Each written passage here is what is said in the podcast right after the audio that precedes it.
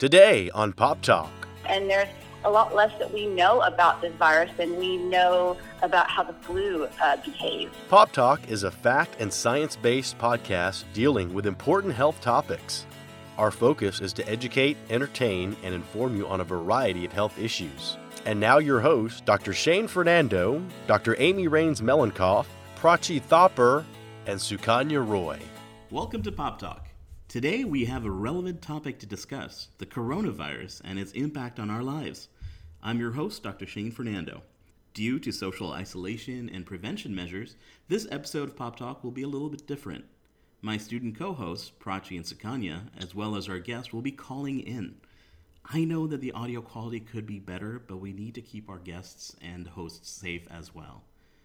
Our guest for this episode is Dr. Diana Cervantes, who has worked in the Tarrant County Public Health Department and the Texas Department of State Health Services. She is ideally positioned to discuss coronavirus and its impact with us. Diana, would you Oh, introduce hi, yourself? Yes. Yeah. Hi, Dr. Fernando. Uh, yes, my name is Diana Cervantes. And I did work in public health practice for 17 years, both as a microbiologist, as an epidemiologist, and also in infection prevention, uh, before becoming an assistant professor in the School of Public Health.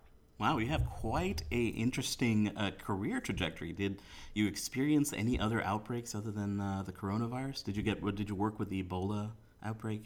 Uh, Right.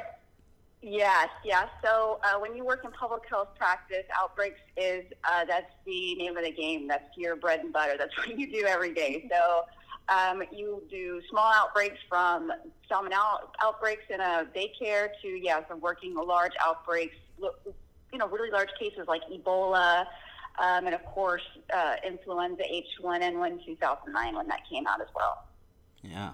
Oh, those are all uh, really worrisome, but it seems like uh, coronavirus really has everyone far more panicked than than those. Um, so before we jump, yeah, before we jump right in, how about uh, could could my student co-hosts please introduce yourselves and just uh, just let the audience know who you are.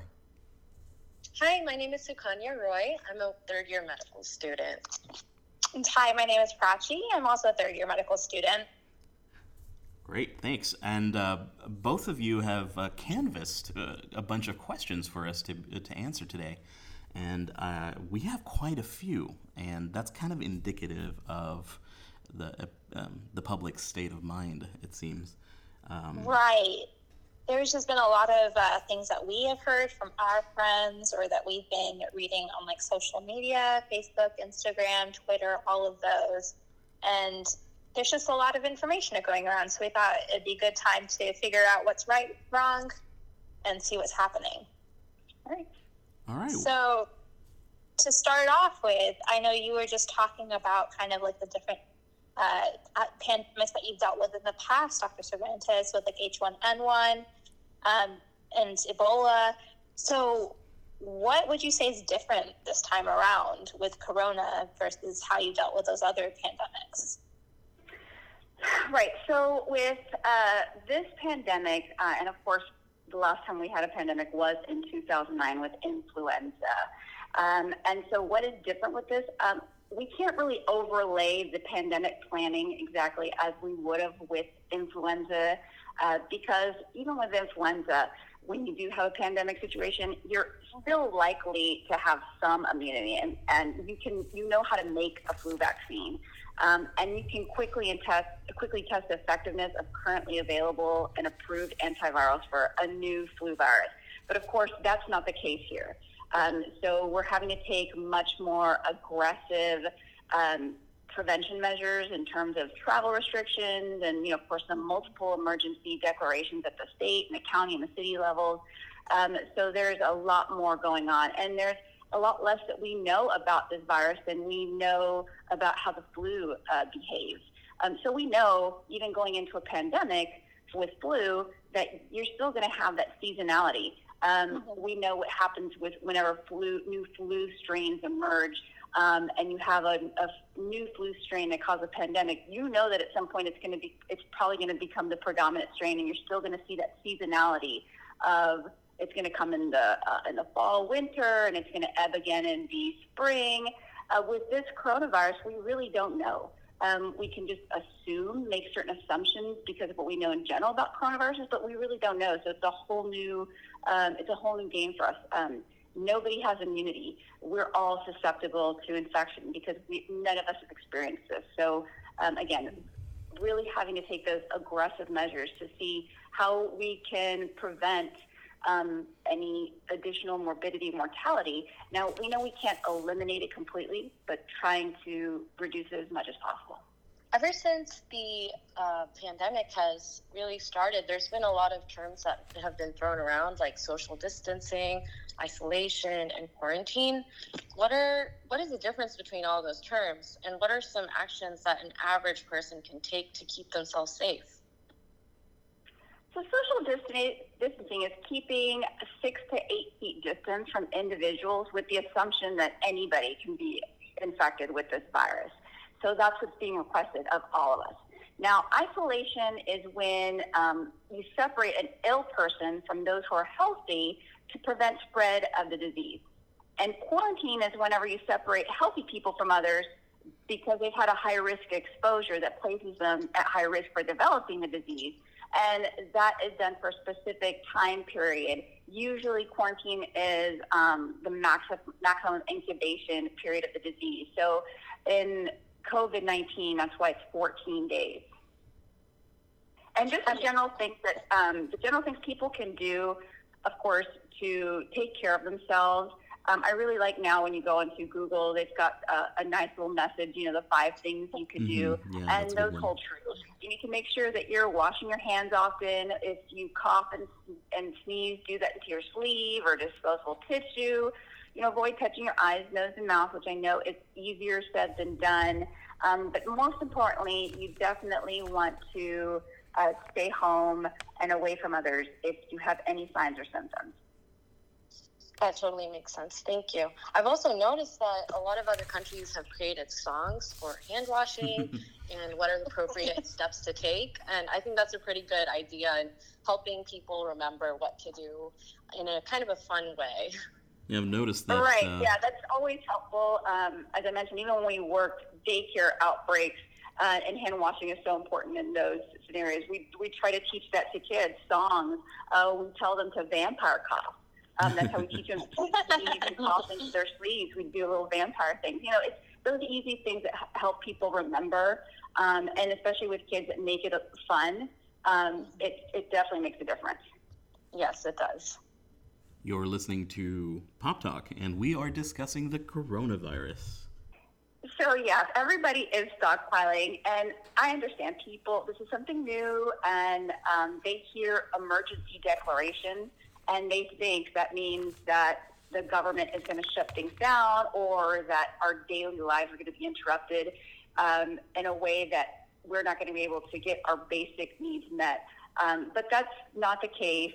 Uh, how to prevent it? It's I don't know if you can prevent it honestly. Beyond um, maybe the, the government coming and saying, well, we can only, you know, have people, so many people at a store, or things like that, because uh, there's just a fear of the of the unknown, um, and people react differently um, to these types of situations. So uh, to me, it was surprising when I, you know, saw that people were hoarding toilet paper. Why toilet paper? I still don't really understand that. Yeah, yeah, that's or even, one. Um, right, or even bottled water. Um, you know, the water source isn't contaminated. So Yeah. um, I was at the store, and there was a, a woman saying, you know, I just need to get water for myself and my mom, and I just, I just didn't understand why people don't understand that there's still tap water. The tap water isn't contaminated. It's, safe to drink. We're not running out of water. Um, it's it's just it's just the fear of the unknown, and there's very little that you can really do to try to prevent it besides trying to get the messaging out, um, letting people know that yes, uh, the stores are still they're still working, they're still functioning, they're still stocking their shelves, um, and it's, it's unfortunately a vicious cycle. The stores stock their shelves, people hear about it, and they run out and get stuff. So it's just going to take time um, for people to realize that, that we're going to be okay as far as groceries go uh, and our toilet paper and water. um, and then it's, it's going to get old and they're going to forget about it. Yeah, and it seems like sanitation supplies like Lysol and Clorox and, and uh, uh, is a problem too. But uh, one of the things we've also noticed um, are face masks and um, uh, the, the N95 specifically, those respirator masks being out of stock, and a lot of clinics suffering because of that. They can't seem to supply themselves.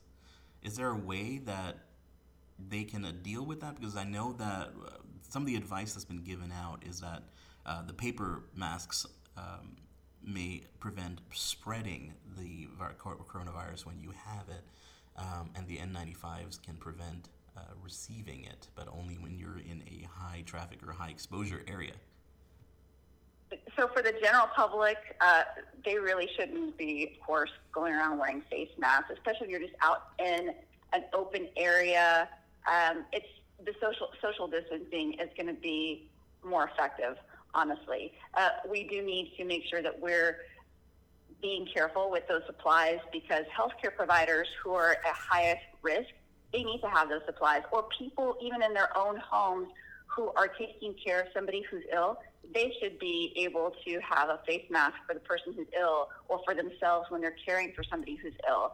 Uh, it's almost it goes back to that stockpiling um, and misinformation. Um, people just don't understand um, they don't really trust the way it's transmitted. They think it's maybe airborne, or they don't think it's going to be enough distancing. And the issue is, is that whenever you wear a face mask and you're not used to it, um, it actually gives you a very false sense protection of, of, protection because you're more likely to just go around touching your face. Um, and I've seen many people wearing masks and it's not covering their mouth, nose, or chin, um, or they take it off. They're pulling it on and off. At that point, then there's really you just made the, the mask useless. So, um, and also reusing the mask. Masks, of course, if you've worn a mask or you've worn a face mask, you know that they do become um, wet and humid, and they they're not effective at that point as well. So, uh, it's best, of course, to save the supplies for healthcare providers. They're at greatest risk. Um, they're the people who are going to be taking care of all of us if you know we need medical care. We want to make sure that if we need that, that that stuff is available to us when we need to go to our healthcare provider. Right. I know when Sukanya and I were on rotations recently before we were sent back home, um, they actually came around to some students teaching them the proper way to wear the mask um, because there's been a lot of uh, people who are wearing them ineffectively and it can not be helpful at all whatsoever. So that was interesting to see. Right. You're listening to Pop Talk, and we're discussing the coronavirus. So, I know a lot of people I've heard have been mentioning just about how to get tested or if there's a need to get tested if they're exhibiting symptoms or not even exhibiting symptoms. Um, so, just what are your thoughts on that and just over the price of testing that's been going around?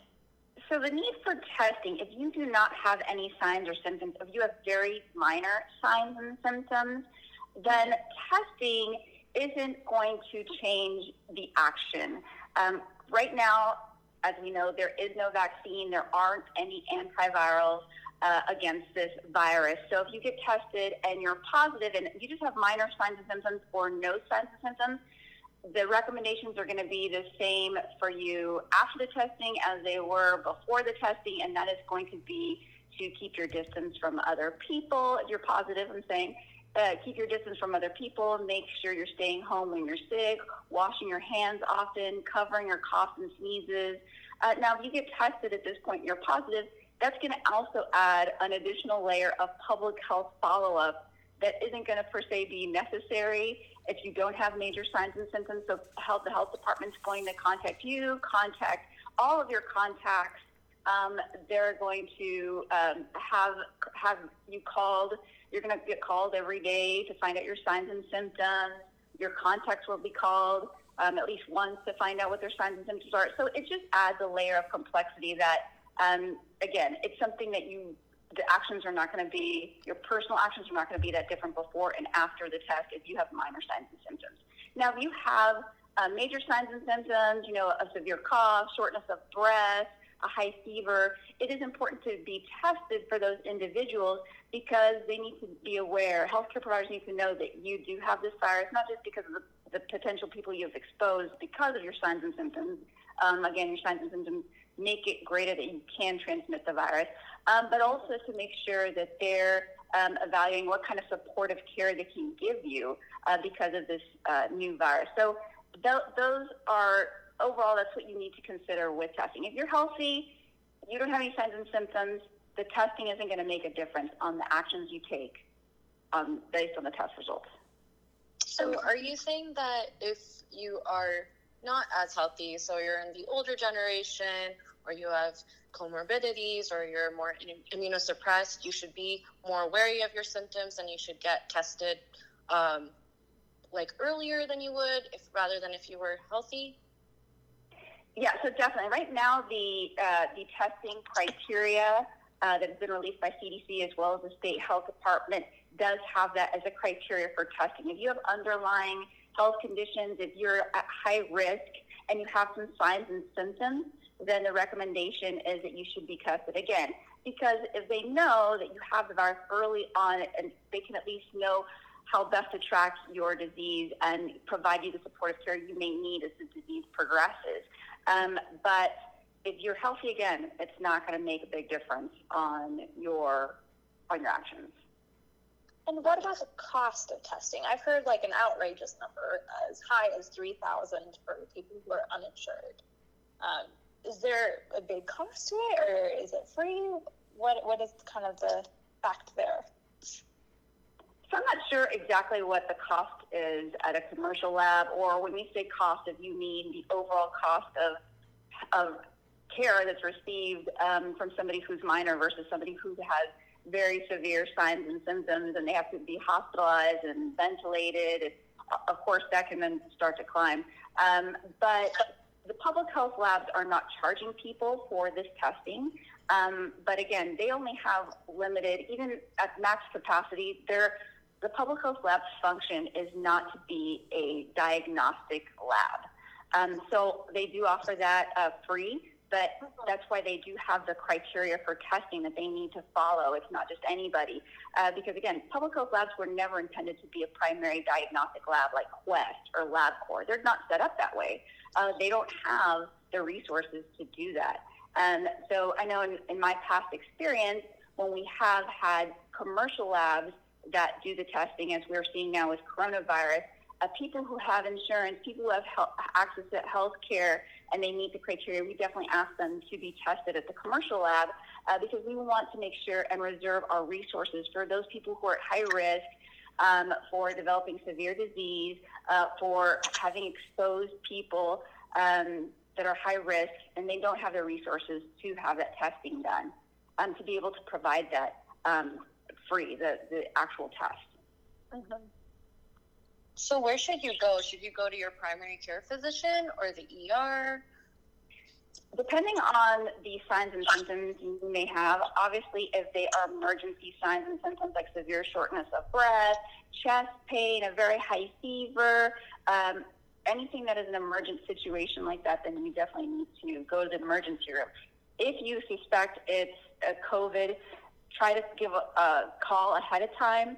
Um, definitely with your own healthcare provider. So if you're having some minor signs and symptoms and you're like, hey, I'm developing a cough, I have a fever, I think I might have this, you always want to call your healthcare provider uh, before you just show up. You don't want to just show up because you, if you do have this virus, um, you could then expose people who are at high risk for severe disease and they could be very, very sick. And we don't want that to happen. So um, you do want to go to a healthcare provider, but you always want to call ahead of time. Okay, sounds good.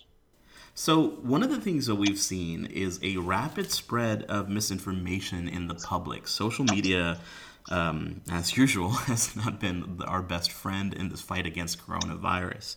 Uh, we've seen a little bit of uh, racism, xenophobia starting to spread out. Is there any way we can counteract it? Yeah, with um, with this type of situation, and actually this is interesting because I always, when I teach my infectious disease epidemiology class, and I'm training infectious disease epi to go out and, and work outbreaks in the field, I've always uh, mentioned that um, it's always been in my experience. Anytime you have an outbreak, especially something large like this, this this situation always happens. You have groups that are going to be uh, categorized, and they're going to be there's they're going to make uh, just huge generalizations about that. We saw that with with 2009 H1N1.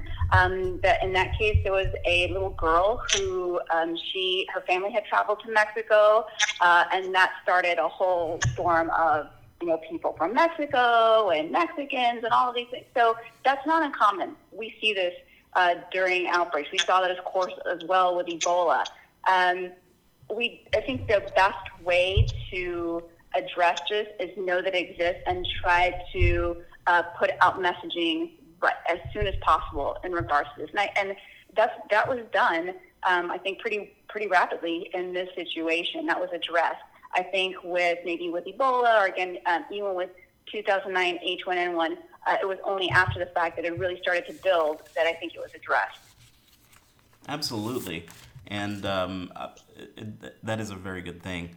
Uh, so one of the things that we also would like to do with you here, since we still have you on the phone, is go through a series of uh, statements that we've been hearing or have been uh, put out there by social media or by other agencies, and if you would just let us know if they're true or false. Okay, I'll do my best. Great. Uh, and also, this is a disclaimer. We do know that you're not a physician, but as a trained epidemiologist, um, your opinion does hold some weight. So, Dr. Cervantes, I was randomly surfing YouTube the other day and I came across a Fox News video where the correspondent, Geraldo Rivera, mentioned that when you hold your breath for 10 seconds, it's a test to see if you have the virus or not. So, if you aren't able to hold it, then you do have the virus. And if you are able to hold it, then you don't have the virus. What do you feel about this? Uh, right, false. I would say that is false uh, holding your breath really has nothing to do with whether or not you're infected. Again, there's people who are uh, have very minor signs and symptoms or don't have signs and symptoms at all, and they can still be infected. All right, next one. True or false? Do hand sanitizer help prevent the, vi- the virus? That is true but you need to make sure that your hands are still clean. Uh, it doesn't matter how much sanitizer you use if you have soiled hands. So that's why it's very important to wash your hands thoroughly throughout the day, and of course, use hand sanitizer as a supplement. And as a quick follow up to that one, are DIY hand sanitizers effective? Like using hydrogen peroxide or alcohol? Uh, false. I'm going to say false because uh, we don't know how people are making those, uh, the conditions in which they're making them, and sometimes people can mix chemicals uh, that can be very dangerous to mix together. So I strongly do not recommend that people uh, do not. I recommend they do not do that. And how about this statement we uh, we've seen before? Uh, drinking alcohol kills the virus. Is that true or false? that is false, I'm sure. Uh, I don't see how those two are connected. Um, maybe it can make you forget a little bit about what's going on, but as far as getting rid of the virus, I, I find that highly unlikely. There's also been some rumors that oncoming heat will prevent the spread of the virus. True or false? Uh, that's an unknown. We really don't know. We can just go based on what we've seen with um, other viruses that are very similar, other coronaviruses. So we have seasonal coronaviruses that cause the common cold, and they do uh, start to peak in December. and March, they start to subside, much like we see with the flu. Uh, whether or not we're going to see this with this virus, we don't know. Um, viruses that are like this, um, envelope viruses, they do tend to be less stable in the heat, um, with high heat and humidity. Uh, but of course, there are many places um, around the globe that have very temperate climates, and they still have seasonal flu. Um, so we really don't know. It's it's we just have to kind of wait and see. Okay, so oh. is it true or false that the, only the elderly can be infected? The only the elderly? Yes. Uh, that is false. Uh, anybody can be infected. Uh, again, we are all susceptible to this virus for infection because it is new to all of us. Nobody has immunity. Um, now, people who are elderly are more likely to have severe um, illness and critical illness with this virus, but that doesn't mean that we're not all susceptible to infection as well as severe disease. We're all susceptible. And what about um, statements like the flu or pneumonia vaccines helping prevent the virus? Is that's a, that's you can't really call that a black or white true or false because in a way, if you um, are preventing the flu and preventing uh, pneumonia, if you uh, prevent that, then your your body in general is going to probably be healthier. Um, if you've had like pneumonia, for example, and you're just getting better from it, and then on top of that you get this uh, this virus, then yeah, that could put you probably at higher risk to um, have more severe illness because you're just getting back. You know, you're just getting back into your regular normal health from a, another illness. So you always want to make sure that you're keeping generally healthy, doing those things that you would do to keep general health, including your routine vaccinations for flu and uh, pneumonia. Um, so in that case, then yes, it could help because it's going to help your overall general health if you do get this infection. Is it true that it's not safe to receive packages from China or eat Chinese food? That's false. Um, we know that the virus, although it can um, exist on surfaces for you know up to a, a few days, um, on cardboard, there was a recent study that came out. I think it was um, less than a few hours. And you also have to consider those are in the best conditions. Um, packages go through a lot of humidity and heat that really inactivates the virus. So that's false. Okay, this is a fun one. Uh, is the virus at all related to the beer Corona? That is false. it is not related to the beer at all. The reason uh, coronaviruses are called coronaviruses is because um, whenever uh, you see images of them, they have these little spikes and they look like a crown. Um, and that's why they're called coronavirus. And, and dear listeners, we asked that question because uh, we, we've seen polls and information showing that a, a, a, substantial amount of Americans actually believe that Corona beer is related to the coronavirus. Okay. How about rinsing your nose with saline? Do you think that would help? Um, you know, I would say probably not. Again, I'm not a physician. Um, I would think it really um, wouldn't help because um, whenever they do the testing, for example, for the virus, they don't just do a nasal swab. They use an NP swab that goes, of course, all the way back. Um, so I don't think that just rinsing out your nose is going to make a big difference. And um, we do have those innate immunity, those immune responses uh, in our nose automatically to help prevent us from getting sick. So um, I don't think that would really help. For our next one, after a patient recovers, are they immune to the virus or can they get it again? So we still don't know at 100% about this virus, but we do know that um, with other coronaviruses, um, there is some kind of obviously we aren't all mounting immunity against coronaviruses because we see them, we can be infected with them over and over again throughout seasons. So, and I do believe there's a, a couple papers that have come out that have shown people that have been uh, that were infected, uh, their symptoms resolved, they were PCR negative, and then again uh, they were infected. So we don't know exactly what is going on now. What likely will happen is once you do get infected, you will have some type of immunity. Um, maybe instead of being more likely to get a lower respiratory signs and symptoms, maybe it's going to give you. So you, if you do get infected again, you might have minor signs and symptoms, um, but that's still under investigation. And another one is should we be avoiding eating meat?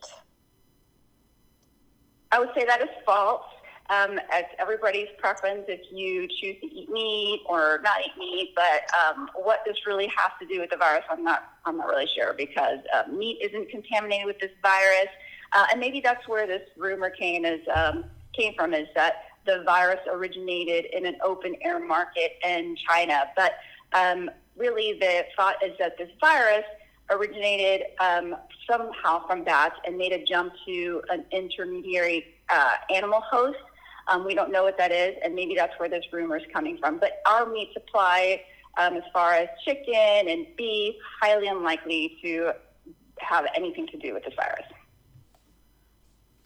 And uh, this is just more of a uh, a prediction type of a question. I know it's it'll be a little bit hard to answer, but any kind of insight would be helpful.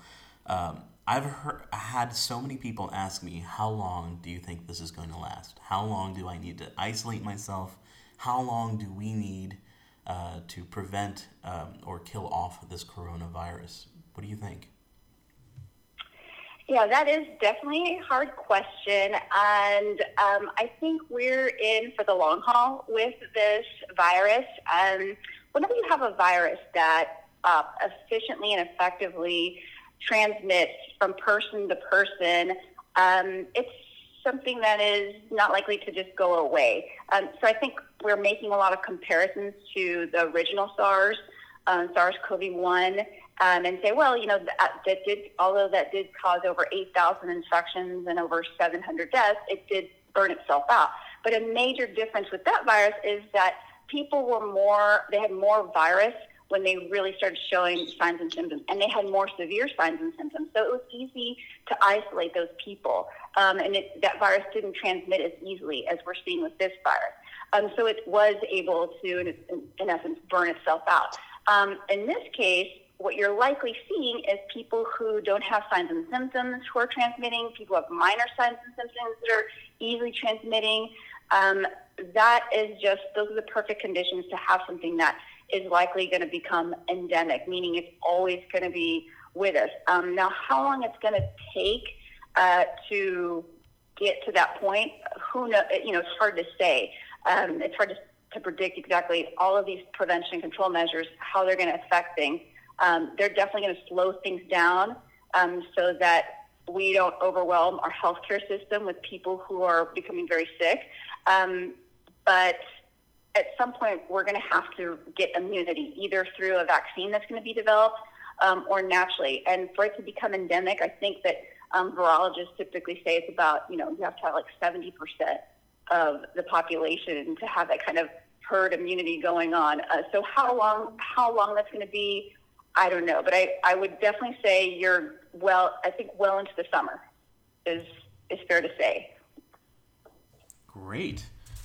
Uh, not probably the best of news for a lot of people, but uh, we do have to deal with what we have. Um, and um, I'm sure that all the listeners out there are listening to the proper recommendations from the CDC, the WHO, and from local uh, county public health departments. Um, I know that this is a difficult time for everyone, but I hope everyone out there is being safe being secure, and um, I hope that this information that you heard from this podcast helps you in some way. Thank you so much, Dr. Diana Cervantes, for your time with us, for speaking with us, and sharing some of your knowledge with us. Um, thank you, Sukanya and, and Prachi, for being amazing co hosts as always. Uh, thank you so much for listening. And next episode, we'll be looking at community resources for common uh, public and population health issues. Thank you so much, and we look forward to having you as our guest next time. Thank you, Dr. Fernando. Thank you, Dr. Fernando. Thank you. Thank you. Pop Talk is a production of the Texas College of Osteopathic Medicine and is produced at the UNT Health Science Center in Fort Worth. To learn more, please visit our website at unthsc.edu.